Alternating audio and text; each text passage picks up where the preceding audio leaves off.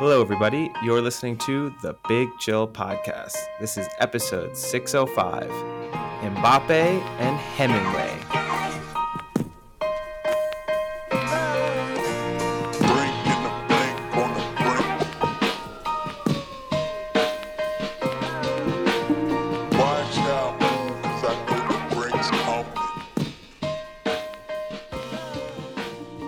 Big Chillians. Welcome back to the Big Chill Podcast. I'm Frank, joined as always with Eddie.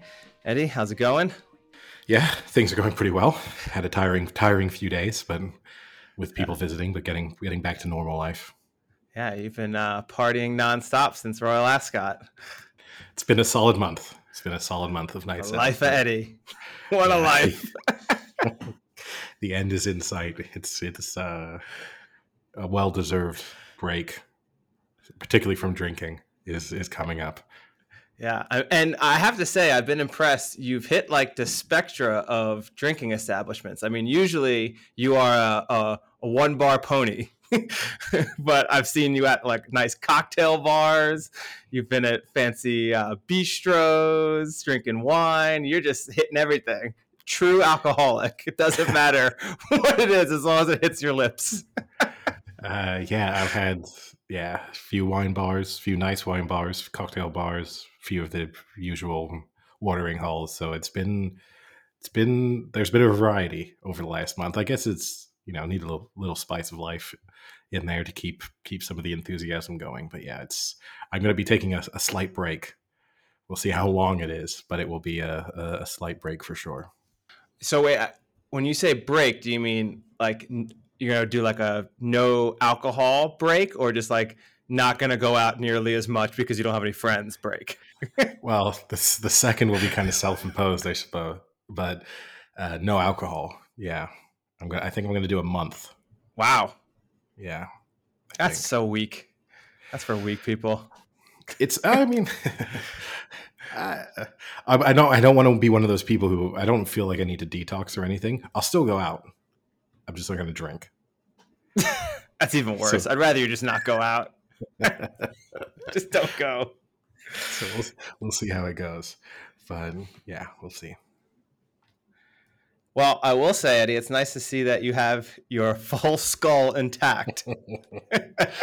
Yeah. So yeah, Saturday night to, to kind of round off this month of being out. Saw the most gruesome uh, bar street fight related injury I've ever seen. I've seen a fair amount.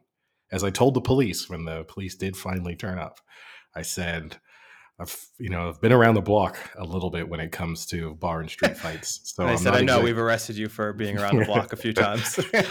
never been arrested. Never been arrested. Gonna put that on record. Um, and yeah, it was. Uh, so yeah, we were standing at a place, five o'clock in the morning, buying food. Six of us after we'd left the kind of last bar stop of the night. And there were these two guys who it was unclear at first whether they were friends with each other, but they were kind of having a an argument, but it wasn't exactly heated. And then at one moment, one of the guys was holding a bottle of water, Wait, real And he- quick. Uh, uh, are they French, American? Uh, They are both French, Speaking in French, then obviously to each other. speaking in French to each other. And um, What's the didn't look- size? What are we looking at here? Are they tall, skinny? Are they normal French, like 120 pounds, no muscle on them, kind of thing? neither of them were exactly big, but Okay. one of them was definitely bigger than the other. Okay, And the one, and the so the smaller one. let's call him Tim. Let's call the big one Tim. no, we won't throw names in. and, uh, especially because legal proceedings might be coming on, so we're not going to mix things up with names. Um, he, uh, so the smaller one, at then point, at one point, kind of, the larger one was holding a bottle of water, and in what was probably the most aggressive move of the smaller one's life, he decided while they were talking to just tap the bottle of water.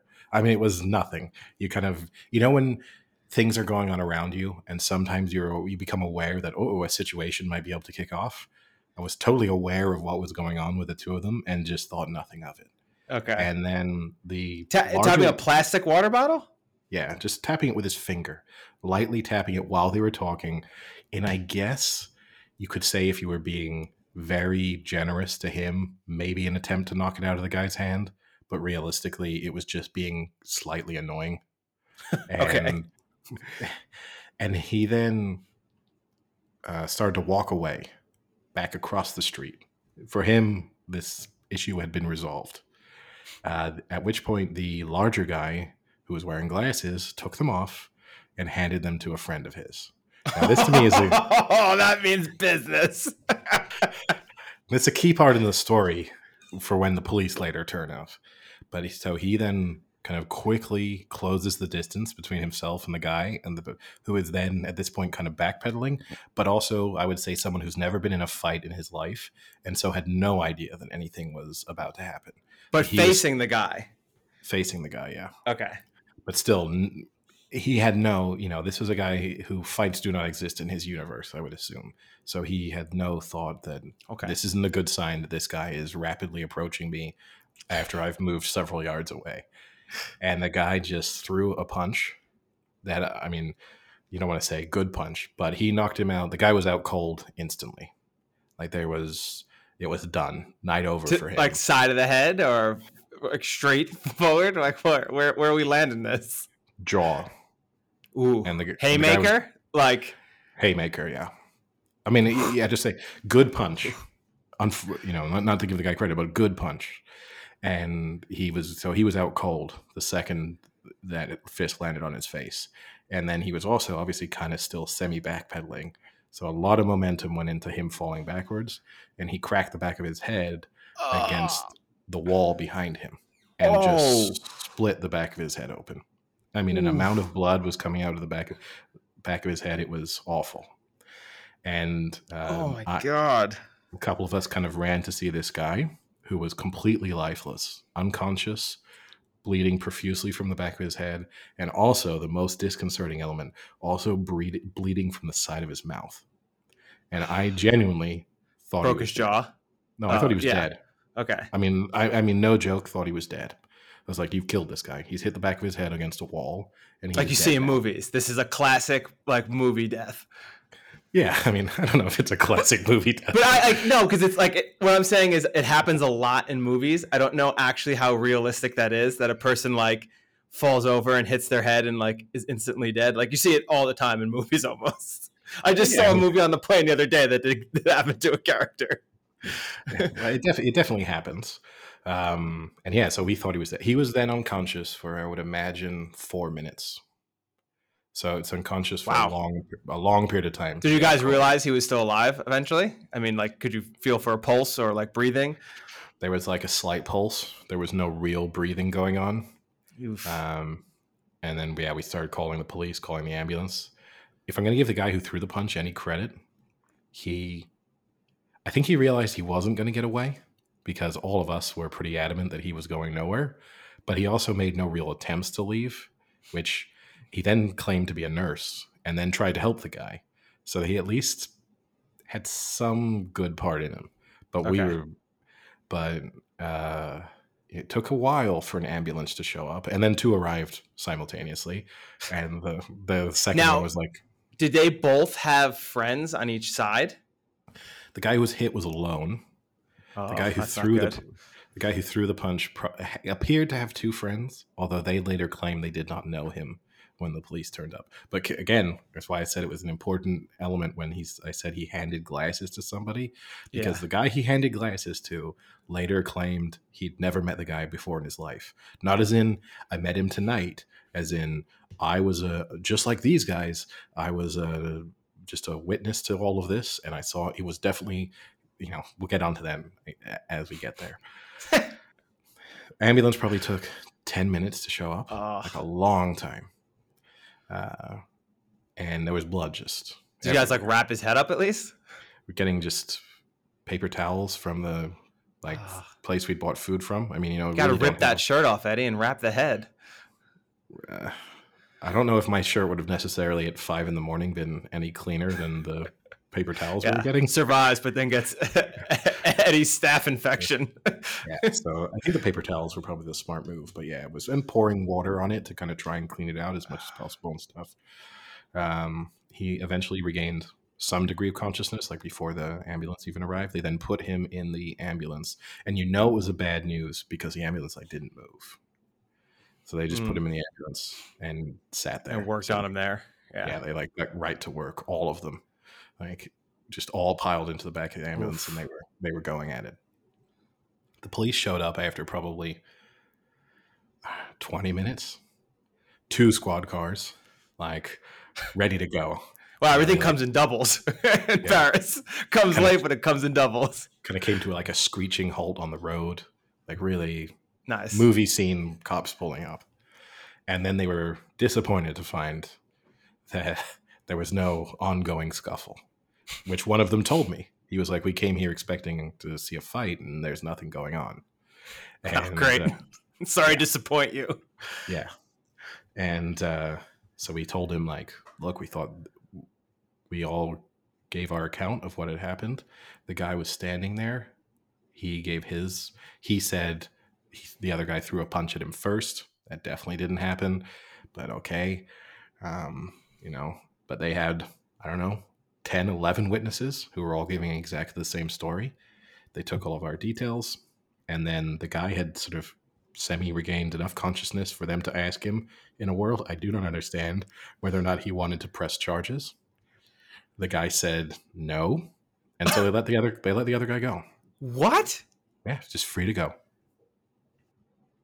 That's crazy. Not only did they let him go, Did you say let- I'll press charges for having to experience this?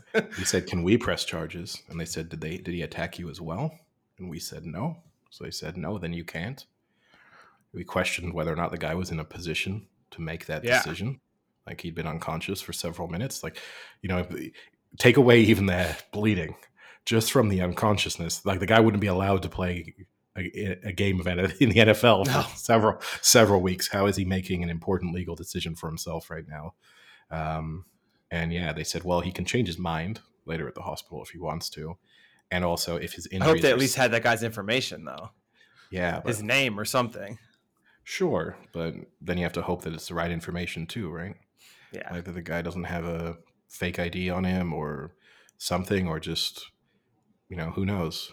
But uh, and if the injuries are serious enough, then the state can press charges.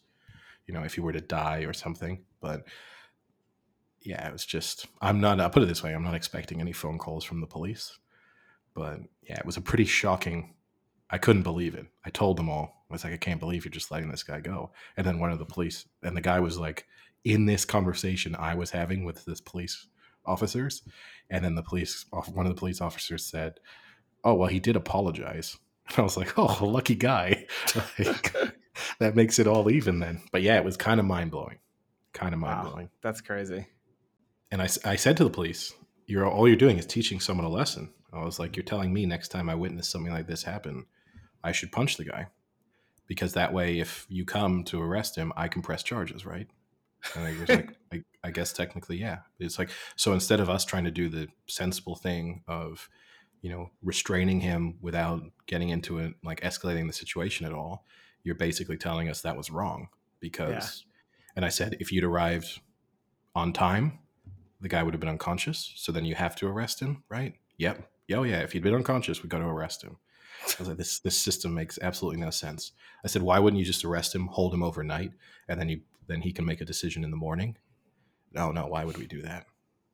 We've taken his details, sure, but you know, it all seemed fairly crazy. It was it was really legitimately pretty stunning. That's crazy. Oh, Yeah. what a way to start the podcast. yeah. So how was you were at a wedding this weekend? How was that? well, let me tell you what happened at the wedding. You thought that was gruesome.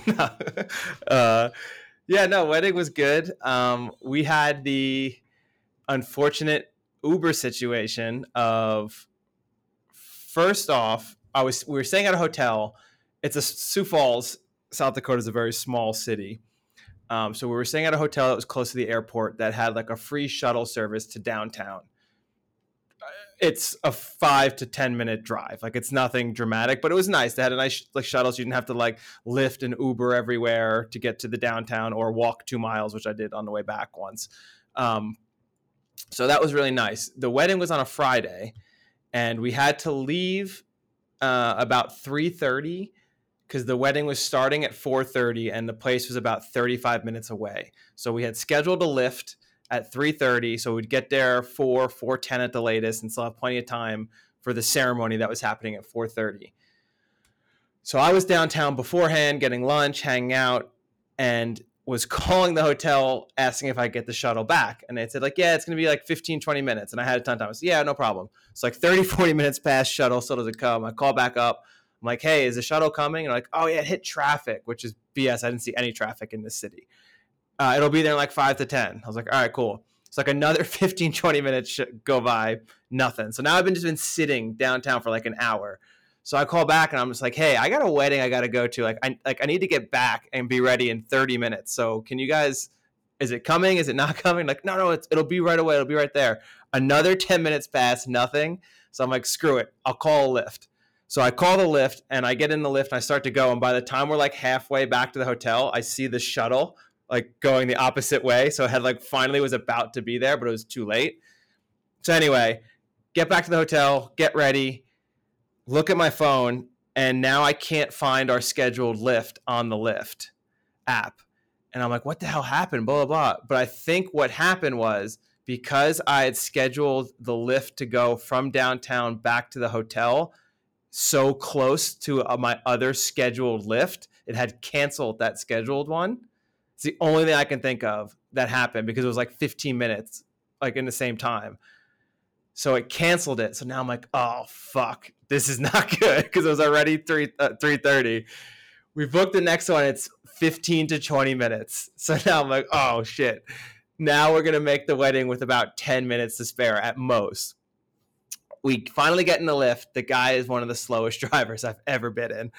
We get in and I'm just like, hey, don't want to be a jerk, but like we're going to a wedding. It's like, you know, 30 miles away if you can make up any time, like really appreciate it. He's like, oh, no problem. I'll get you there on time. I'll get you there on time. We look at his thing. It's like arrival 422. And then a couple minutes later, it's like 423, 424, 426. It just keeps getting like longer and longer. So now we're like seven miles out and we're all watching his his app and he's supposed to turn left and instead of turning left he kind of just keeps going straight and then kind of goes off onto the side of the road Like, dude, what's going on? He goes, I think I got a flat. And we're like, no, no way. We go outside. He has a massive flat tire. I mean, this thing is crazy. Flat. It's done. So now we're just panicked that we're going to. I'm not concerned about like even missing the ceremony. I'm concerned that we're going to be in that time frame where like she's gonna be walking down the it's an outdoor wedding. So like she's gonna be walking down the aisle as like we're walking in you know like the most interrupting part of a wedding you can be at. So like because it's outdoors i don't know if i was like should we just like if we pull up and we see it's going just like sit back and not even bother walking you know? This guy changed this tire in like three fucking minutes he must have worked on NASCAR or something because he popped out. He was like flipping the things like super quick and they were like flying off the bolts and stuff. I'm like catching them as he flips them off. We get back in. We made it about five minutes late, and the wedding had not started. By the time we sat down, like the music cued and they started coming down. Like we made it within seconds, only because they were running late. But so that was stressful, very stressful. But then three quarters through the wedding, I went to go to the bathroom and there was just a pile of chunky vomit in the urinal. I don't know if you've heard the new podcast that everyone's talking about. It's Who Shat at My Wedding. Have you heard of this? So it's like this Australian couple went got married on a boat. So it was like in an isolated area and like they knew everyone that was on board and then like towards the end of the wedding someone went to go in the bathroom and there was just a huge shit on the floor.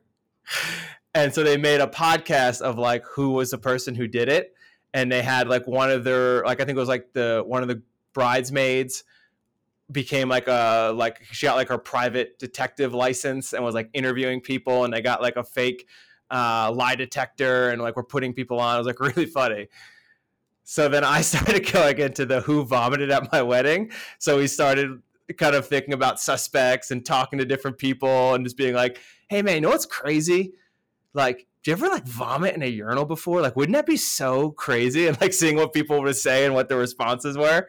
And we had three main suspects that I want to inquire further upon once I see the uh, the groom again. He's But- now gone. Don't you kind of make yourself a suspect in the process of asking that question repeatedly? No, because I was not a suspect because I have I have an alibi that we were sitting at the table and then for like an hour and then we watched someone go into the bathroom, come out and say to the bar staff that were next to us, I think someone just vomited in the urinal. And then that bar staff had to go and clean it. That was the worst. I felt so bad for that dude.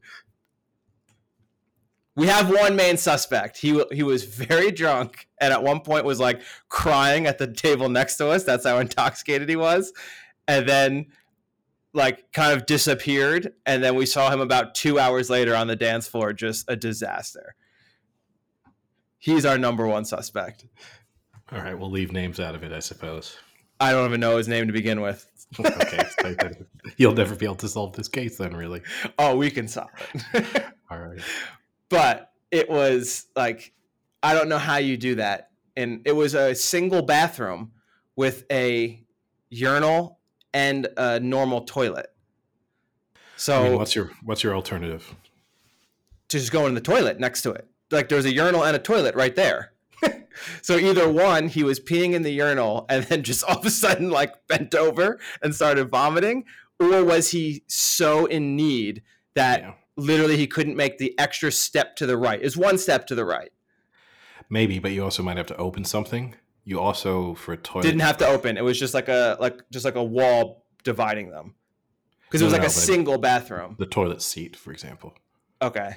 So you might you run the risk that you got to pull the toilet seat open. You also to like efficiently throw open a toilet. It is getting on your knees. Like let's be real, you know. Like whereas the urinal is a bent over crouching position.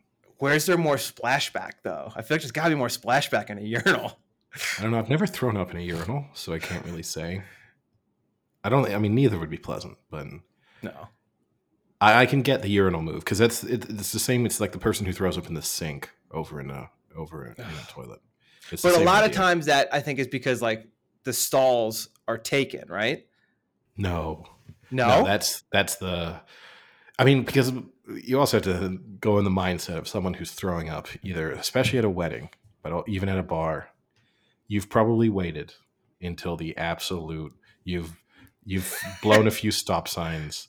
You've had a few warnings, and you've just you've kind of tried to hold out for as long as possible, and now you've just got to get to you know it's about to come out of you. So I can understand in that situation, the urinal or or or the sink ah. becomes the the easiest option. But yeah, you are. now are I ask if that's I guess this is tough to ask too because you're probably so intoxicated. If that is you, are you instantly going to someone being like, "Hey, I just really fucked up. I threw No. up in the urinal. Like, I'll clean it." no no way. you're slinking out of there never saying anything ever again. So, I mean, the big concern, right, has to. I mean, this is not a very pleasant discussion, and I'm sure there'll be people who listen to this sometimes when they're eating or whatever. The concern would be: Have you blocked it? I- I Oh. would. This was blocked. Then I would probably be scooping it out. Like I probably pull that move myself, where I just scoop it out. I'm not going to like clean around it. You know, I'm not going to. And I don't want it to look fresh as it was at the start of the day, but I would do just enough that it could get it through the rest of the evening with people being like, someone definitely threw up in here, but it's okay. Yeah. It did have like that that guard thing that you probably Oh. could have picked the guard up and like dumped a good amount of it. Yeah. Yeah. But no, that's that would have been my move. Yeah. It was I mean, I can't imagine a scenario in which I throw up at a wedding, but if it if it did happen, then yeah, that would be my move. It was a fully open bar wedding, so that definitely contributed to it. Yeah, I mean that doesn't matter for me anyway. I just yeah, I can't imagine. Yeah. But but yeah, it's uh yeah. It's not the worst offense possible though, right? Like I think shitting on the floor is worse. Yes. I just think if you have a wedding, especially if you have groups of friends who like to drink, you have to assume that something like that is going to happen. yeah. I think like it, it, at my wedding, I would assume one of my friends is throwing up. I would have a short list in my mind ahead of time of likely candidates, I've already got like just that you said that. I already put like three in my head right off the bat. but I, but if I put those five six people at the same event with heavy drinking and all six of them make it through, I would be stunned. yeah, for sure. I've already got a short list for that. Yeah, on that we've we've done a solid twenty minutes without even mentioning the world of sport. Do we? Still a quiet week, but do we get on to some of the more important topics going on right now? yeah. Do you want to do a little upset in the open? Yeah, we can do. We can do, Mister Mister Waggle. Did you see all the, the all the discussions surrounding his en- en- endless pre-shot routine, Yeah. Including including the U.S. coverage, like dedicating some on-screen graphics to it, which I thought was pretty entertaining. Yeah. It was, yeah, it's a little annoying. What the the graphics on-screen graphics they did, or his or his actual waggling? his like, his, yeah, his waggling, whatever you want Yeah. to call it. I think he I think he peaked on one shot at something like 22 waggles. At one moment, the last time I saw it, the waggle counter. Oh no! So um, before a particular shot, they had him at 52. Jesus. Uh, total pre-shot waggles, they had him at 5,870, Oh my God. and that his combined his waggling added up to the runtime of The Godfather Part Two. Uh, Yeah, it was. Uh, I guess for people who don't know what that means, it's kind of like I, I, I, how do you describe it? Like the It's his, it's his, yeah, it's his pre-shot routine where I mean, you see every golfer do a couple where they're sort of adjusting their wrists and kind of moving Yeah. their, moving their club back and forward to sort of get themselves into a, their comfortable position, similar to kind of how a baseball player might sort of go through that process as well. Same cricketers in terms of moving the bat up and down in their pre, as part of their pre-shot routine. But yeah, for most most golfers, it's three, four. He was running into the double figures every every shot. It's in the end you can't criticize him because he obviously kind of ran away from the tournament and was the only person in with a chance of winning for the final couple of rounds almost really, but it's pretty painful. Being his Yeah. playing partner would be tough. Yeah. And it was for me it was personally unfortunate that last round because i was in the unique situation of being stuck on a three hour plane ride when he was on about hole four so it would have been the perfect time frame to watch a, a nice final round come down to you know a few golfers and see some drama but instead i just watched him kind of with his quirks and up six strokes the basically the entire time there's like that one time I think was it either Rory or or um, someone else was like five back at a point early Rahm, on. Rahm, Rahm got within three at one moment. Okay, that's okay. When he had like bogeyed the third hole or something, Harman, and and, Rahm- and Rahm, had like birdied. Yeah. But then after that, he kind of just recovered and and flew away from it. So that was kind of disappointing. So I kind of ended up just kind of like dozing off, trying to watch it every once in a while because it wasn't very exciting. But yeah, good, uh, pretty impressive victory. I, I saw some of the stats about, you know, like how much he had won by and how long he had been in the lead and by how many strokes. It was some of the names being mentioned were some pretty big profile wins. No, I mean it was it was super impressive, and had he been a bigger name, more would have been made of that.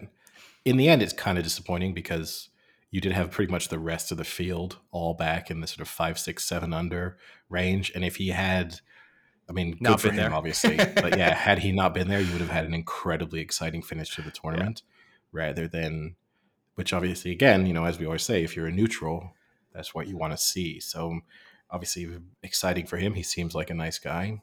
It's nothing. Yeah. Not that I don't want him to have won, but from a spectator's perspective, it would have been a little cooler had you had ten players within two shots of the lead with four or five holes to play. Now let me ask you this, and I don't know if they addressed this and it was just logistically impossible, but he won and it was literally just his agent was the only person with him. No friends, no family, nothing. It was literally just him and his agent were staying, I think, in a hotel room together. In fact, at what do you do you not think that after that third round, when you've got a six, seven shot lead, that maybe you try and get your family over? A few people to celebrate with, try and get them over? Is that too much of a jinx, you think? If it's or... me, absolutely not. My superstition would kick in way too much. There's no way. And still, I mean, you're not going to do it after the first two rounds, right? So realistically, you're saying on Saturday, do you try and get them over? Every hotel, everything is going to be fully booked, so you got kind of no chance. Finding them to a place to stay is going to be difficult. You probably would have needed a favor from like another golfer who maybe could have stayed in Liverpool or something. I I still think in the weekend of the Open, I think you're going to struggle within two hours away to get a hotel realistically. Yeah. It's just unfortunate. I mean, that's he's never going to have a bigger moment than that in his life. Well, you never know. yeah, I'll, I'll put my money on it. you never know. But but yeah, he did celebrate in style, Eddie. I don't know if you saw that. I didn't know. Oh, so he went. He took the claret jug out to dinner. Do you want to know where they went? Do you want to guess? Um, I guess if I had to get, I mean, it's a Sunday, so that might limit it. I'm gonna guess because he's in Liverpool, he had to go to the Cavern Club. He did not. They went to a little joint in West Kirby called Hickory's Smokehouse, a barbecue joint that the Google Maps says is a buzzing American barbecue joint serving hickory smoked and grilled meat, kids menu, shakes, and U.S. beers. wow, that's pathetic. I would have thought like the Cavern Club was a little pathetic for just being super touristy, but the fact that you seek out American food, which would have at best, my here's my reason that at best is mediocre. Like that's not a good restaurant. So that's four point six stars. Well, yeah, because people rave about how good the barbecue is. Yeah, from people from that area. You know what? Maybe we go we might find ourselves in Liverpool next year. Maybe we make a pilgrimage. okay, in his honor. Maybe we say we know him and they'll give us 50% off. yeah, we can try. But yeah, and, and also a classic weekend for Rory, right? Never really in it. Another top 10 finish. Nice big payday. Unbelievable. He's, yeah, I mean, he, in a sense, when he ends up retiring, his consistency has to be admired. It won't because people focus so heavily on number of major wins and even maybe second places get thrown in, but just his consistency in being top 5, top 10, it's super impressive.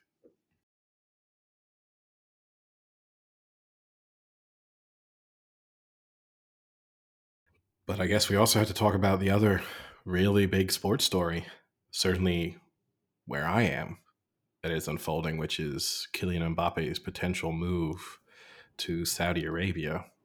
Yeah.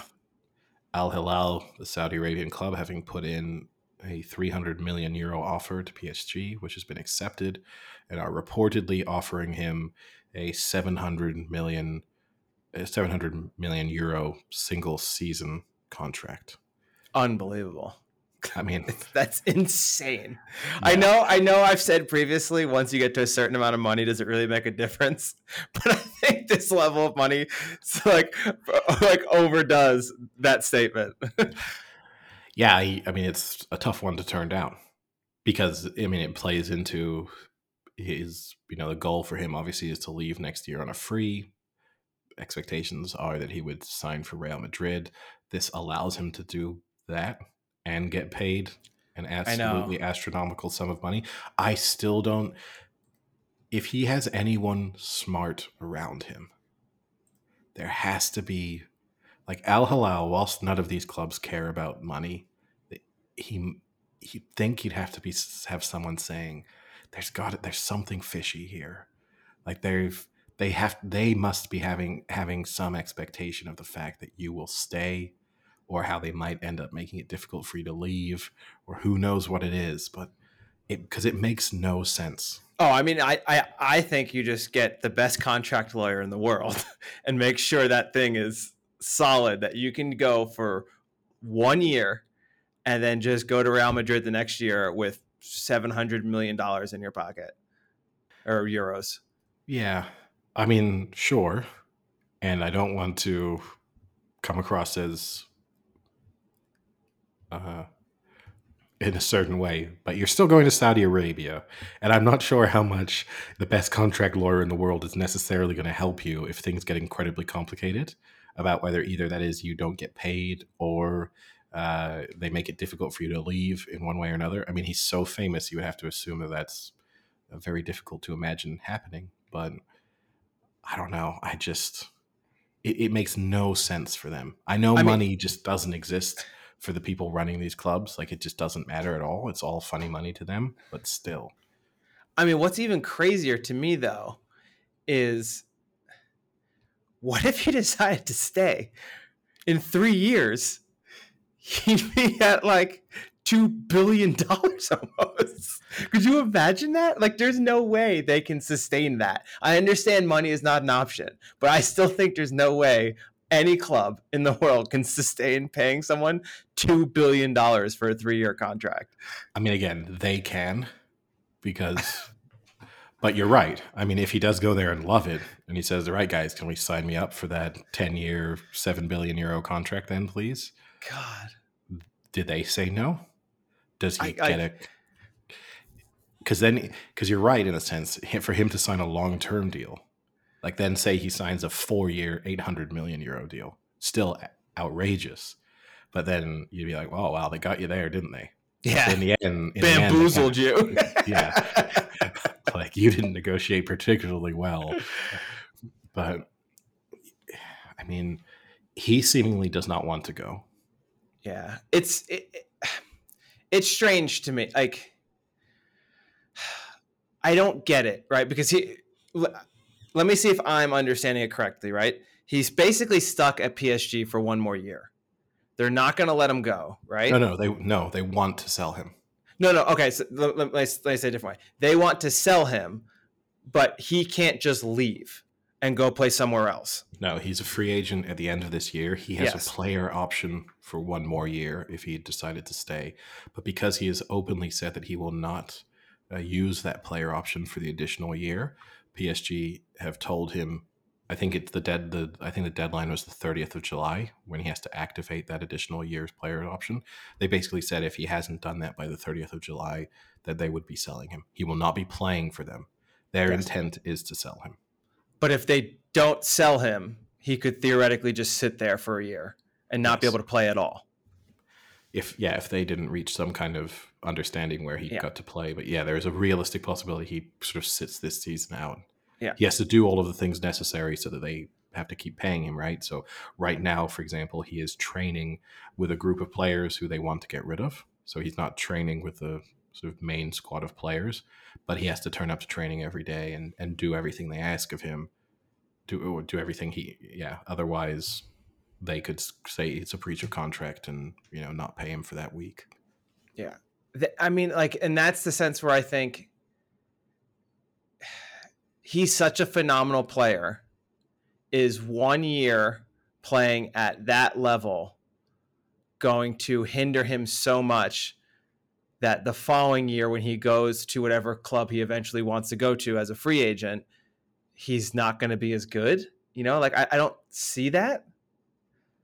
So I, for me, I don't understand what, like, you're right. It is Saudi Arabia, and that's kind of an issue. But if the option is potentially sitting out and calling their bluff and getting screwed over and having to basically sit out a year of playing and just kind of being in training on your own, or making 600 million euros to play and still get to play 700 million euros to just get to play for a year and then go be wherever you want to be without having to deal with any other club getting in your way. I don't understand why you don't take that. Maybe, maybe, but as I said, I would be skeptical. I'd just be a little bit skeptical that I don't, you know, like you need someone who knows Saudi Arabian contract law inside out, And I don't know how many of those guys you could find who aren't also in the pocket of the people who are probably going to end up paying you. so there would be, you know, how how certain can you be of everything that you're exactly agreeing to? That would be my concern. According to reports in the French media, his family and the people around him are in favor of him leaving. So it's just him. I'm sure they are. so it's just him who seems to have certain doubts. You got to keep in mind too, he's got the Euros coming up next summer, so he's got to think about how can I be in the best position if he cares about you know he and he seems to care a lot about France's success. If you care about that, how can you be in the best position to perform well and you know one of the very highest levels 12 months from now? Going to saudi arabia is probably not the best petri- uh, preparation for that. The real loser in all this is Al Hilal prior to getting this no Al Hilal prior to getting this deal accepted, they were trying to sign Mitrovic from Fulham, and and Mitrovic was upset that Fulham were holding out for I think fifty million pounds for him, and he felt like that was an unrealistic valuation. And this is the problem you have if you're a football club who gets an offer from one of these Saudi teams is You know 50 million, pay whatever, right? yeah, 50 million pounds is too much for Mitrovic, but if they come bidding, you you, you got to double triple whatever you'd sell to another Yeah. Premier League club. And Mitrovic kind of threw his toys out of the pram because he was upset at how unrealistic the valuation was. And now they've moved on to si- s- you know spend 260 million pounds on Mbappe instead. So yeah, I mean, I have to admit, as much as I love sport, this has the possibility of just Ruining, Ruining. sports. yeah. The ship sailed a long time ago when it came to believing that athletes made almost any decisions for non-financial reasons, but this will just we won't even be able to pretend. Yeah, and, and like again, I know it doesn't matter at all, but to me, it's just a terrible look for that club and for that league in general that they're willing to just throw enormous amounts of money to bring someone there for one year. There, I, there's no. He may take this deal for this year, but he's not staying past this year because he eventually wants to go back and be successful. I don't think he Maybe. will. Maybe.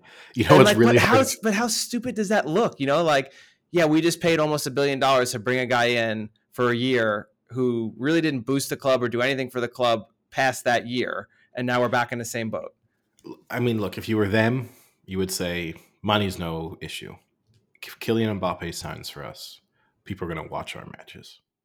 Like, there's no way, like, I won't, but I'll see highlights or whatever. But there will be people in the same way that people tune in now to watch Ronaldo matches in Saudi Arabia. People will tune in to watch Kylian Mbappe matches, and their shirt sales will increase. And again, they don't care about the money, But they don't care about the money. But it will then, still. but then once he leaves next the year, the, the club is just as shitty as they you were. sure he leaves? Because if you're them, if you're them, and you say we got him for one year, seven hundred million, you really think he's going to turn down the second seven hundred million? Why this time? Why is he going to turn it down this time if he didn't turn it down the first time? Because seven hundred is enough. You don't need one point four. You know, most people would say what he's already earning is enough. So why why is he going to turn it down this time? Well, but, but but that's what I'm saying. I think that's why realistically I could see it happening this year because if the other option is not playing at all, then fuck it, go there and play and, and make a ton of money. But then next year you can decide exactly where you want to go and not have to worry about sitting out or dealing not- with PSG. That's not really the option. I mean, he he can play this year if he started behaving like an actual professional and not, you know, some of these professional athletes who treat it as if they are being held captive by these teams play, paying them astronomical sums of money. If he just behaved himself, I mean, I'm I can understand PSG's position. He made a big deal about turning down about signing that contract until 2025 about turning down Real Madrid. He made all the press announcement about how he wanted to stay in Paris, how he's from Paris, how much it meant to him. And then 12 months later, he's unhappy that he has to stay in this awful situation of living in one of the best cities in the world and being extremely highly paid and really having no pressure on him because you know there's not huge expectations surrounding PSG this year aside from winning the things that they absolutely should win. So yeah, I don't know. It's Kylian Mbappe to me represents a lot of what's wrong with football in general. and the fact that he is now coming into contact with the thing that I think stands to possibly ruin professional football as we know it. And you know, I think people in general have to be careful because money is no issue for these, you know, the, for the Saudis or the Qataris or whatever, and they could ruin every sport if they want to. Like, there's nothing stopping them from starting to say, "Hey, Patrick Mahomes, you want to come and play in this like flag football league? We've just got up and running in Saudi Arabia. We'll pay you eight hundred million dollars a year. You want to do it?" You know, like there's a certain moment in time if one of them just happens to get into, you really need like two of them to suddenly decide, like, I love playing Madden. Why don't we just do that ourselves? And then it's just all bets are off because you're then really hoping. We saw it with golf. You got to hope that enough people care about winning the Open more than they care about money, or you ha- and then you'd have to hope that someone really cares about winning the Lombardi Trophy more than they care about owning every house they've ever dreamt of. And with Mbappe, we're seeing the same thing getting tested.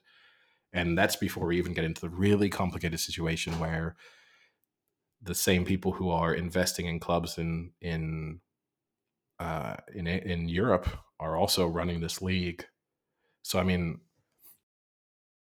the thing I would be most skeptical of is that the people who end up owning Al Hilal then turn around to Kylian Mbappe and say, "You know what? Now we're going to sign you to a ten-year, four billion dollar contract, but we're going to loan you to Southampton because we've just bought Southampton.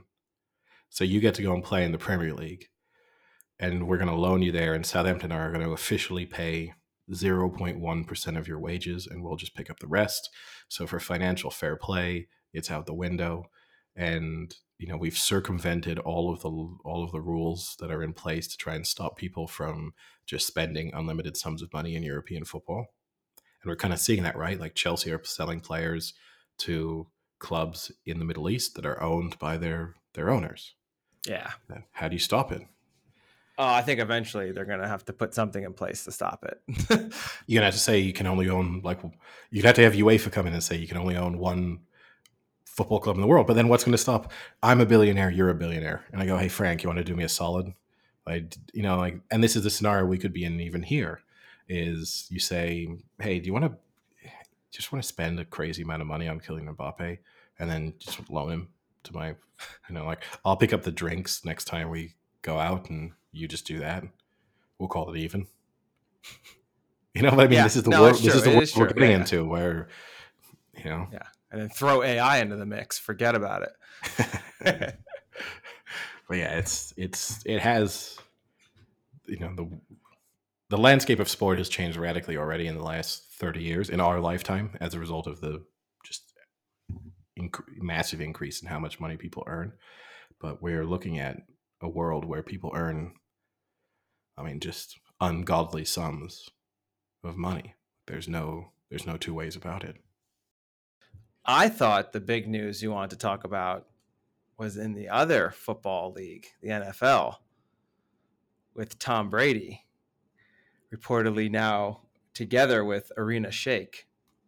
That's hot off the TMZ Sports News. Have you seen this? Apparently, apparently they spent a night together. I don't think this counts as sports news for starters. So what I said, let's transition back into the world of sport. Wait, wait. I, have a, I have a, I have a question for you though. Yeah. So okay, so he's now supposedly with or dating Irina Shayk, who's probably only like actually like seven years younger than him, so not too bad, not like super creepy. But she used to be with Bradley Cooper, and then she was with Ronaldo for about four or five years as well. So I'm gonna toss to you, Eddie, the marry fuck kill of Ronaldo, Tom Brady, and Bradley Cooper. Ah. so yeah, she's 37, so it's not creepy at all. No, no, I Like, don't think that's so. no, but you're like not a little, maybe a little, but 37, 45, that's normal. Eight years. Yeah, but it's but eight years is different when you're in your late 30s. It's not like Buzz Aldrin when it was like 45 years. or we it's not talked about that a few months ago. or it's ago. not he's 22 and she's 14. You know, like eight okay, years, Yeah, well that's that's called illegal. not in Saudi Arabia. Okay, um, I would marry That's a tough one because they've all. It got- is. It's it's actually a really good one.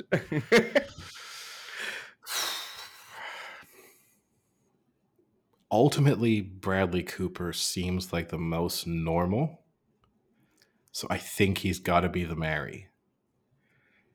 Because Even I you, just you, you don't get annoyed about his uh, Eagles actor fandom. studio thing with Oh. uh, that doesn't bother you when everyone brings up the Brad. Did you know Bradley Cooper was in an actor studio and asked a question to I mean- Robert De Niro? That's not his fault, right? it's, not, it's not him bringing it up.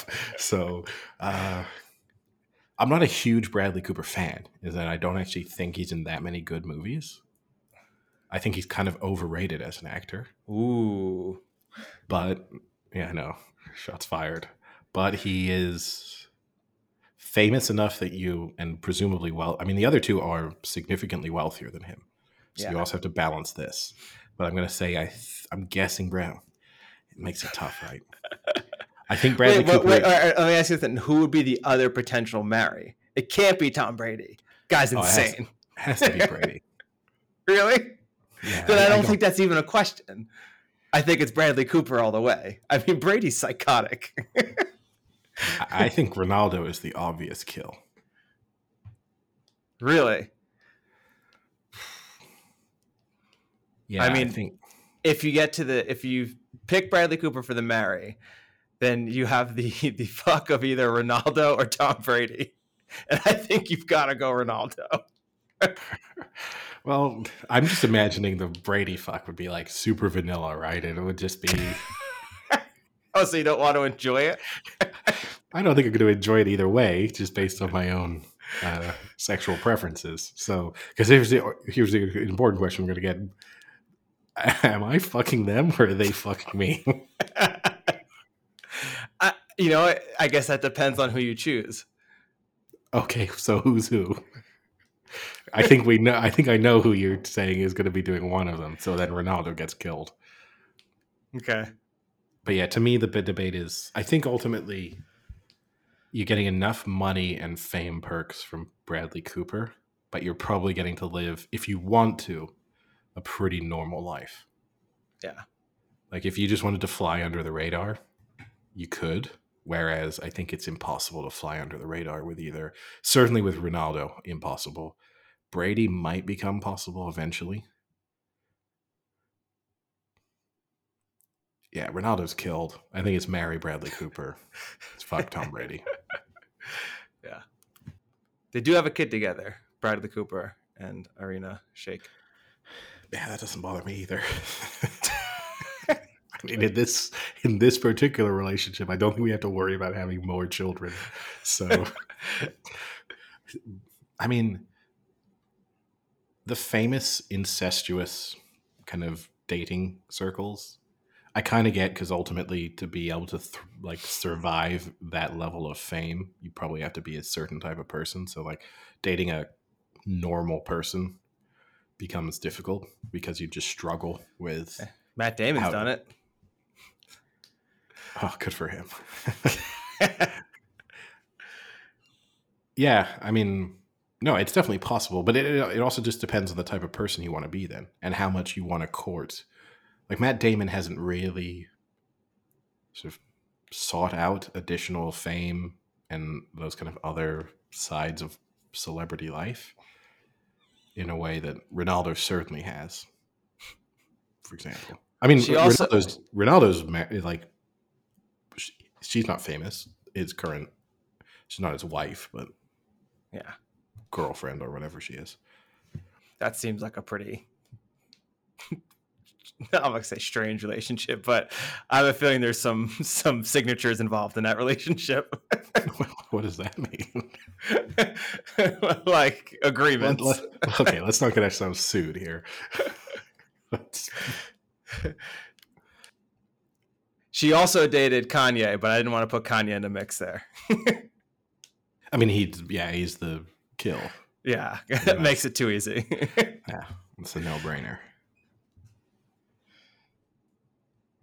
All right, bring us back to sports then. True sports, I I guess. mean, uh, you're just determined to take us off topic. I don't know. I mean, well, I went to the final stage of the Tour de France uh, this Sunday, So that was exciting. A little bit of an upset in the final sprint stage, and you know, it wasn't overall not the most exciting Tour de France ever. The general classification battle between Pogacar and Vingegaard kind of got settled a few stages out, so yeah, not not going to go down as an all time classic, I don't think, but still fun. It's just interesting to go year after year and just see every year it gets bigger. Like just more and more people, more like fanfare surrounding it. It's it's pretty impressive.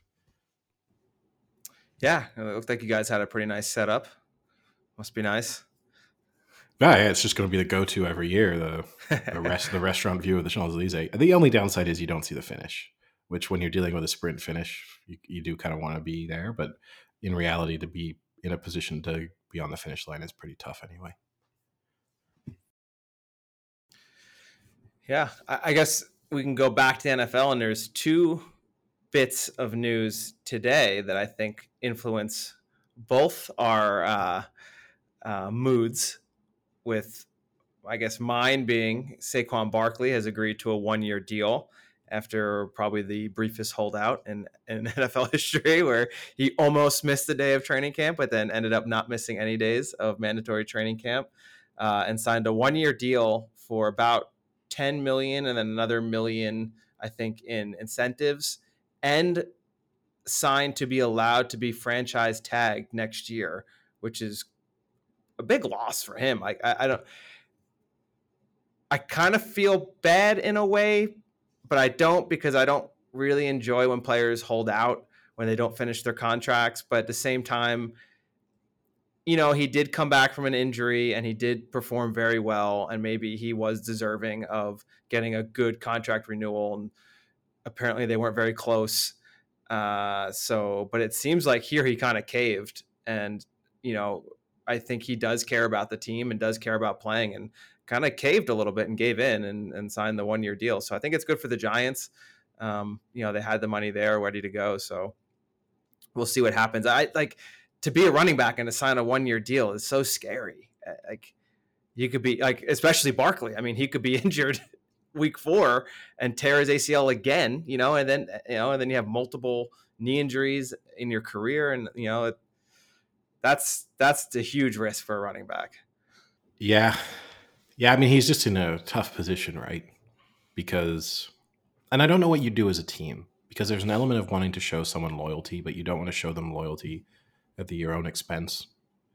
So, and ultimately, even though running backs are going to, people are going to try and convince us every year that running backs are super, super relevant. And a good running back makes a big impact. But the reality is, you can find a good running back kind of easily nowadays Like you don't need to spend a first round draft pick. You could have an undrafted, like they could have not, Saquon could have held out and then they could have had some undrafted running back who comes in and makes a big difference, or even a guy who's like been in the in the league for five years but never really got his chance, and he can produce at a super high level in the right system for twelve months. So I don't really know what you do as a team. Like that actually, it has to be quite difficult negotiations to have because you got to sit down with the guy and say you play a really physically demanding role. You're going to have a relatively short career compared with a lot of other positions in the NFL. You get a lot of like kind of get abused over the course of a season, and we have to hope that you want to take all of that. And we appreciate the fact that you play for us. And we think you're really, really good at your position, but we can't pay you anywhere near what running backs in the past might have been paid. And we can't like it just doesn't make logical sense for us to do anything other than try and get a very team friendly deal with you. Yeah, it, it is really tough being a running back because I mean I think we're both on the same page here. You even more so than me that running backs are just a plug and play option. I mean, and the, most I think the first high profile one for me that had the whole holdout you guys need me more than I need you and just completely backfired was Le'Veon Bell, um, where he held out. And just to pull up the stats, Le'Veon Bell's last year in Pittsburgh, he ran for 1,200 yards with nine touchdowns and had an average rush of four. That next year, they had James Conner, who was a rookie coming out of University of Pitt, so not even a highly recruited rookie, and he had 4.5 yards per carry, 973 yards, and 12 touchdowns. So I, I'm not including Le'Veon Bell's passing, uh, receiving stats, which obviously boost it, but still, like they just plugged in a brand new rookie. I think he was a third round draft pick, maybe running back, and did the same, if not better, you know. And then Le'Veon Bell went on to go to the Jets and did absolute shit, you know. So it, it's it's a tough reality, but I think that is kind of the reality of a running back. You have super super special ones, you know, maybe like Christian McCaffrey can't be replaced very easily, um, and maybe Barkley can't be fully replaced. But if you can replace him at eighty five percent of the production you're getting for a fourth of the value, I think that's Um, you know maybe even maybe even less, right? yeah You, you might be able to get eighty five percent for ten percent of the Yeah. what you're going to pay him, almost. You know, so you because you're getting into with a lot of these guys league minimum contracts. You know, so you you really are dealing with a fraction of the cost. But yeah, I think Christian McCaffrey and a few others who kind of get into like a hybrid. You're not dealing with them as pure running backs; they're playing a significant part in the pass game. That's a little different but yeah, it's tough. I mean, it's just it's tough with the NFL in general, right? It's it's like it's like how tight ends get paid less than wide receivers, but then you could argue the best tight ends in the league are more relevant to their team than any wide receiver is. You know. Yeah.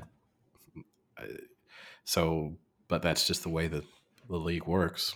I don't know. I think I definitely, if you were a GM, as much as you want to be loyal, as much as you want to maintain relationships with specific agents, which I guess is also one of those factors that always has to be considered, you don't want to sign the the big because 12 months from now you risk being how on earth did they sign Saquon Barkley to a four year like that's one of the worst contracts Yeah. we've ever seen. We all knew he was old. We all knew running backs don't matter anymore. We all knew he had an injury history. You know, so it mm-hmm. could be the thing that you know, I think that's the tough thing. It could be the thing that ends your career as a GM. Yeah and then the other big news released today is It's that not big news. oh, it's not big news that Brock Purdy is cleared Oh. and ready to go. Oh, I thought you were going to go with different Niners news. No, Nick, Bo- Nick Bosa also is not reporting to training camp for because he's also holding out. But the expectations are that he will sign a contract. Like it's just this is just part of the process. But I, I going back to the point you made at one point, I also don't really like the holding out element. Like I just think, and with someone like Nick Bosa, kind of doesn't matter. Like I very much doubt he even needs a preseason in order to be ready to go in week one, and then off by himself, he'll be doing all of the training necessary to be in. Yeah. he'll know, probably doing too much training and hurt himself in a typical Bosa family style. perhaps. but you know, like there's no concerns there of like, uh oh, does this hurt the Niners that he won't be involved for the opening Yeah. few weeks of preseason? But I do think Offense, I, just- think, is a lot more important, you know, because you have to get Yes. in the flow with your offense for sure.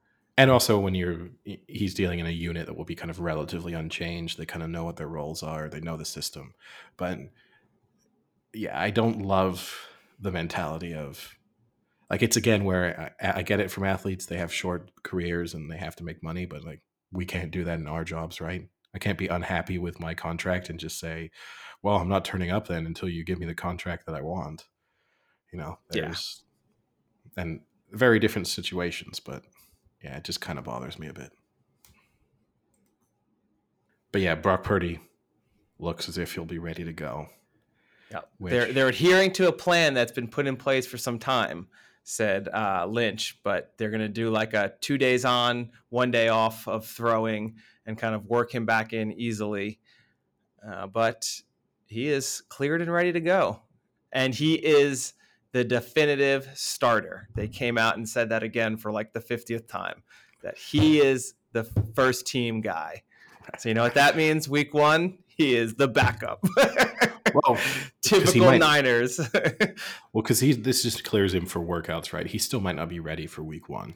yeah, Like there's so there's he almost certainly probably isn't starting week one. So yeah, it's it's and then this is the thing. It's kind of the easy thing to label him as the starter because you know he probably isn't starting the first couple weeks of the season. And then if someone gets off, whoever else that is, who they end up going with, if they get off to a really good start, then they'll say, well, we can't drop the hot hand. You know, like, oh, well, Trey Lance is playing really, really well. We got to keep going with him. Like, so there's, and they've obviously shown that to be the case with how they dealt with Brock Purdy last season. There's going to be no loyalty in a sense to whoever they happen to have named the, the starter. Well, I'll tell you what's also kind of scary, Eddie. One of the other things that Lynch said is that uh, so they're going to do the two day on, one day off. So the day off, it will be Lance and Sam Darnold that will be splitting the snaps 50 50. So it really shows you how confident they are in, in Eddie's wonderkind of Trey Lance. I mean, I don't think it's specifically mine. I like Darnold. Oh don't get me oh wrong. God, shut up. That is the most egregious Niners take I've ever heard in my life. D- don't even continue talking. You can't even say anything past that. there is nothing to like about Sam Darnold. Speaking of quarterbacks with nothing to like, though, have you watched? We discussed it last episode. I'm guessing there's a no. Have you watched the quarterback documentary series? I have. I have not. I. I. I.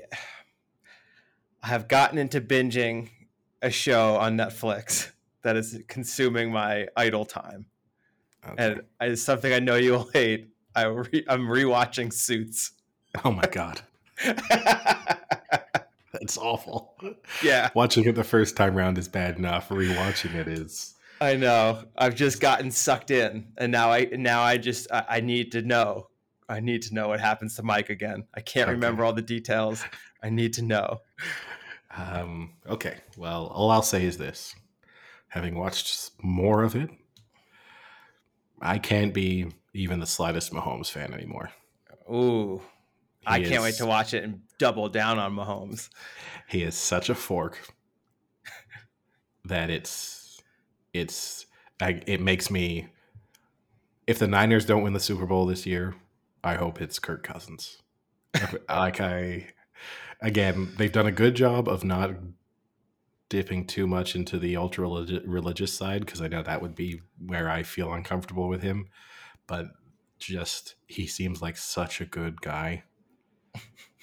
Even Marcus Mariota comes off really well in this, but Mahomes just it's uh, there's not a lot. to I'll make a I'll I'll make a strong effort to to watch it in the next week, and then we can discuss it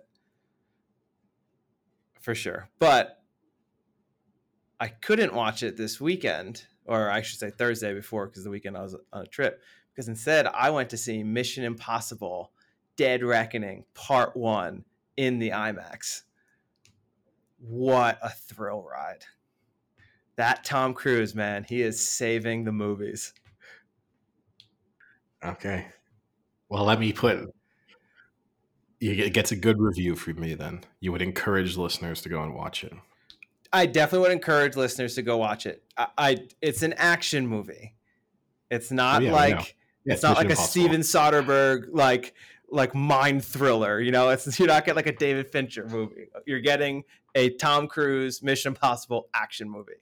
So that was the annoying part of some of the criticism is you know like oh the plot's a little thin. Like of course it's a little thin. It's mission impossible. You're not there to like dig into the details. You're there to see crazy stunts and 30 minute car chases and and like train fights and all that and it delivered. I mean it's it's crazy. It is intense. It is fun. A little long but uh, good. I will say haven't been to an imax in about a phew, 10 15 years i might be too old i question whether i want to go back for oppenheimer this week Really? Just because of It the level is. of noise, or it's loud and it's like a huge screen and there's a lot going on and the seats aren't super comfortable because now most of the movie theater seats here are all like the leather cushy recliner seats but those are your standard old school like flip down stadium seats almost Yeah. so it was pretty uncomfortable because they were very old as well so they were pretty worn down seats but it's it's it's a- it's a lot the imax like they're throwing a lot at you. I'll definitely go see Oppenheimer still because I think you have to see Oppenheimer in it. It's made for IMAX, so well, let me let me flip on it. Flip it on you then. Now that you're raving about uh, Tom Cruise, what's your marry fuck kill? Tom Cruise, Cillian Murphy, Tom Hardy. Ooh, that's pretty random. Well, It's not really. Obviously, Tom Cruise and, and Cillian Murphy both make sense. They're in big movies of the summer, and I know you love Tom Hardy. I know you love Cillian Murphy too. So you could killer. put Ryan Gosling in there instead of Tom Hardy. Okay. I think you love Tom Hardy more than you like Ryan Gosling. I would argue I should probably switch Tom Cruise out and put Ryan Gosling in because I think you're just going to kill Tom Cruise. I don't. Okay, of the original one you gave me, I don't know who's the the the marriage material out of any of them. So Tom Cruise is just off his wheel. Like he he's just like in another planet. Cillian Murphy is so secluded. You might not be able to have a conversation with him. I don't know. It might be like the driest marriage ever. And Tom Hardy, you might have to marry Tom Hardy. He's he's a little he seems a little like uh of adrenaline junkie. And that's not my style. Like I, I wouldn't ride motorcycles with him all day. I know he likes to just like cruise around the United But States let- in a but you- motorcycle. But you'd let him wrestle you. I'd, I'd wrestle the shit out of him.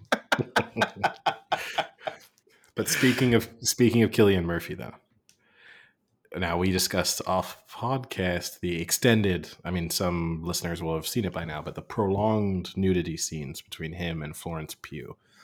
And to be honest with you, uh, this is a topic we've discussed sometimes in the past. I don't know if we need this like degree of realism that has to be added through like sex scenes. I think rarely contribute anything to a movie.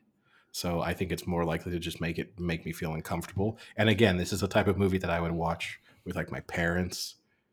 And I don't know, like you don't really want to be. It doesn't make me. Yeah. Com- it doesn't ru- ruin the experience. I haven't seen the movie, but I will. I, I am gonna jump to a conclusion already that it's probably not super necessary.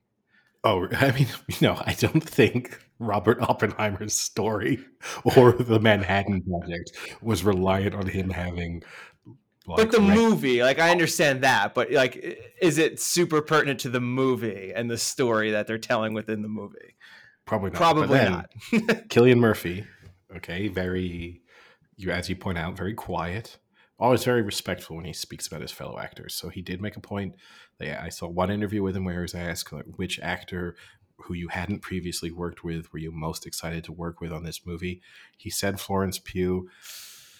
Perhaps that's the case, or perhaps that just felt like this sort of correct thing to say to like name a female cast member and not just say you know one of the big male stars that he's also getting to work alongside. But then when speaking about these prolonged uh, uh, oh but that's what confused me. They they asked um but anyway he no anyway we're going. But when i asked about these prolonged nudity scenes um he said uh he there were moments when he remembered saying i couldn't have done this without you and this was in reference to uh, uh, I think Emily Blunt. It's unclear who he was speaking to. It was either in reference to Emily Blunt or Flo- Florence Pugh about how he was able to get through these nudity scenes.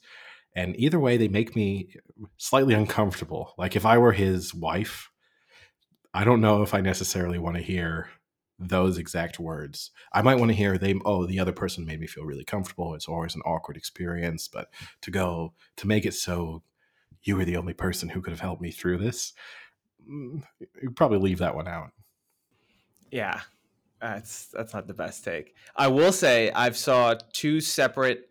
So I think both Matt Damon and Robert Downey Jr. said that Cillian Murphy in in this movie is the hardest they've ever seen an actor work in any movie they've ever been on.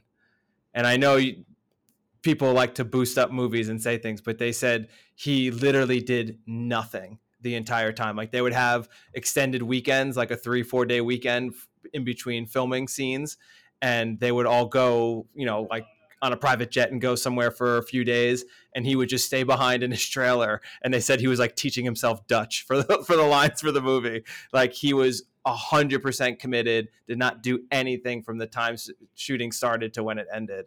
So, and, and you can see that in his movies. Like he is, this is he's good. This is, this is why I hate actors. Because oh, poor poor old Cillian couldn't jet off with us on the private jet for the weekend. Basically, he had to. They're basically, oh my god, he actually had to do work. Like this is the What? How actors can't get weekends off, Eddie? Like it's not like every human works seven days a week.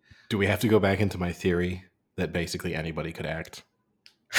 Well, like, yeah, th- that that could all all well and good, but I still think people do need time to like not be doing their job all the time. Or for starters, that's baked into the acting process because you don't act for 17 hours straight. You don't They kind of have- do. They film for like 14 hours. They're on set, but they're mostly doing nothing. Like you're not filming scene after scene after scene. I love that. Eddie Eddie the fucking AD here now. He knows everything going on on movie sets. By all means, A, I starred in the 2007 Toyota Yaris TV commercial, so I have a little bit of uh, on-set experience. But B, if if someone listening to this disagrees or has a chance, come and follow us on Twitter or now X, I suppose, the Big Chill Podcast, or Instagram, and you could tell me why you're from your sort of personal experiences you think I'm wrong. But the reality is, yes, they might have long days, but it's not like they're just they're not like and go again for 14 hours straight while these people they just have to sit it's boring as shit. I'm not denying it i'm not saying it's like super easy work but you're filming a scene for a little bit then you're sitting around waiting for them to move lights around or someone else to film their scene and then you're going back to do it. But i do think it shows a certain lack of awareness for what ev- other people's everyday lives lives are like to be like oh my god cillian worked so hard on this movie you know like this six months where he made a few million dollars and then won't do anything else for the next eight months while he you know the r&r he desperately needs after the one project of the year he's involved in like he worked so hard. Like his total cumulative days of actually working this year it's going to be over a hundred. Can you believe that? Like oh my god and and then you know the most tiring part of it too? Once we're done filming then we have to travel the world and stay in five star hotels and go to press junkets and it's so boring because people ask us the same question over and over again. You don't know how difficult it is to be a successful actor. It's just oh gosh. Take me down off the cross. How how i i'm just inspiring the world with my work ethic. I still think so. I, I think that like I don't care what job you're doing. If you're working every day without any break or any relaxation, that's gonna be stressful. let's not go overboard here. You think he had breaks. You know, like he just didn't jet off to Lake Tahoe for the weekend. Like that's you know, who hasn't done that in 36 years either? Me. So, you know, like This coming from the guy who's been out every freaking night. preparing for my next role, Frank. yeah. Method acting. But no, but in, you see what I mean though. I do think I just struggle with uh gosh, we had to respect his work ethic because he actually kind of worked. It was tough. Like uh, you know, it's it's sometimes what I struggle with with act not just actors. And you know the only actors who I'll draw an, uh, a real uh, give an exemption to on this one Tom Cruise. no. Well, I mean, I really respect his work ethic in terms of the skills he teaches himself to try and be in movies, but I still don't think he's working that hard because, like, look, woe is me. You make enough money that when you decide you want to go and learn how to fly a fucking fighter jet, you can go and do it. And you have everything in place to make that possible. He's not doing that because it's a struggle. Like, he loves doing that. It'd be like if you gave me tons of money and access to anything I want in the world. And I was like, do you know what I want to do next week? Uh, learn how to, like, sail on in like the America's Cup. And then I came back and be like, God, Frank, I worked so hard last week. I went and joined a crew on the America's Cup for for a while. Like, God, I, my work ethic is just off the charts. I love your takes. But, Oh my But- god. Fucking Stephen A. Hewitt over here. but who I will give a break to, people in like plays where you then perform that same play sort of eight times in a week. That just the monotony of that and having to kind of deliver that day in, day out for six, seven months at a time, that would be tough. Because I think that would drive me slightly insane. Because that is literally Groundhog Day, you know, over and over again. But being in a movie, sign me up. If anyone wants to cast me, I will. I won't take any private jets away for the weekend. I'll, I'll, I won't even have a drop to drink the entire time. You know, like whatever, oh, whatever Oh, I means. find that, that hard to believe. whatever means that my colleagues can talk about how committed I was in that six month period of my life to doing a job. I'll do it. Well, we just got to find the role for you, Eddie. Guy who goes out every night in Paris. if if someone's lot. writing a script and you have that character in mind, we've got the guy for you. Ernest Hemingway. I could. I could. You I gonna could do- play Ernest Hemingway? Yeah, why not? I don't want to do the war bit, but I'll do, and I'll cut. I'll stop before he blows his head off. But I'll do. I'll do the the out drinking in Paris. Sure, I'll do that period of his life. Give me Ernest Hemingway, nineteen twenty two to nineteen thirty three, thirty four. Oh, wasn't he in? Oh no, Midnight in Paris. I don't think it's Hemingway. It's Fitzgerald, right? He I meets and believe so, hangs yeah. out with. Yeah, That could have been your role. yeah. Are they making a Midnight in Paris too? But yeah, no, but but I mean, imagine that I could be so committed to that Hemingway role. Oh, Eddie was up all night in Paris drinking, going to all the same bars Hemingway went to. He's so committed. What a method actor! yeah, Witnessed, witnessed street fights and jumped in to protect people. oh, imagine how every single cast member would tell that story. That's that's my take on acting. I really hope. Uh, I won't even express what I say. I hope because it's so unrealistic that I, I won't even. You hope you land a major movie role. I would find it more satisfying at this point if you could give me an offer. I would know I would enjoy like winning the Super Bowl more, and and go again going into like if you could give me the choice of playing like being best supporting actor in some movie in the next twelve months, or being the kicker who kicks the winning field goal in the Super Bowl, both of which would annoy you tremendously because I'd have to like it would at least prove and I don't think either are you know, I'm not saying that either are even the remotest of remotest possibilities. but you kind of are. No. I'm saying I think I would get more satisfaction about being able to give an Oscar speech and just admit to the fact that this takes requires absolutely no skill. Like that would be that would please me tremendously to just stand up there and say, "Well, turns out this was a bunch of shit, and just anybody could have done it." But thanks for casting me in this movie. Oh, what a great take. Oh, we've got to get you. Like, we got to get headshots. We got to get you out there. Maybe, maybe I'll join like an amateur theater production. Just really start to see. Maybe I'll catch the bug. you know, they say nothing's quite like walking the boards, right? Maybe I'll just catch the bug and and 10, 15 years from now, this will be Frank with, mm, you know, Oscar winning, one of the most renowned actors of his generation. And it will be like, you know, Morgan Freeman didn't act until he was 40. Be like, oh, you know, Is that true? I think it's something like that. Yeah, he's one of those people they always. Oh, we still got as, like, time. Oh, we got tons of time. You go through those actors lists, like there's tons of people didn't start till like Samuel L. Jackson. I think was super late. I think he had small parts and stuff, but even he, I think, was in his late 30s or something when he got his. Because there's also the difference, big break versus really acting. I think he was doing like community theater and stuff until he was basically our age or something like that. I think Morgan Freeman was 40ish. But yeah, we. I've got tons You're ahead of. I- schedule at this point. I might even be starting with too much of a head start. So I, I'm going to give myself another. I'm going to aim for 50. What are you going to play at age 50? Ernest Hemingway. I got that for a while. You've got to start that now. You've got to like get get your headshot and age it out to age 50 and just say, like- this is what I'm going to look like in seven years. I am your Hemingway. if I dye all my hair gray, I'm not too far off. You know, like there's not. But yeah, I just do all that. I put on like a safari outfit or whatever, you know, you kind of picture whenever you think of Hemingway. I'm not a million miles away. Oh my God. You kind of look like him. I told you I wasn't being. You know, Wait, not- hold on, hold on. I gotta show you this. How do I share a screen? I you have to see this. This one looks legitimately like you. Uh, this one here. that could be you so easily. You could do that tomorrow.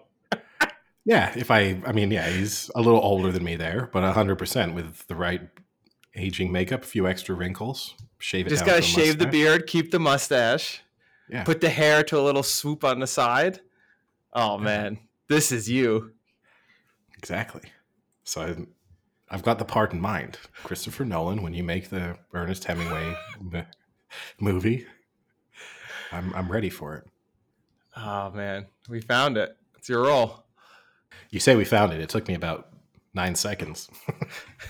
And that's how easy acting is. Yep.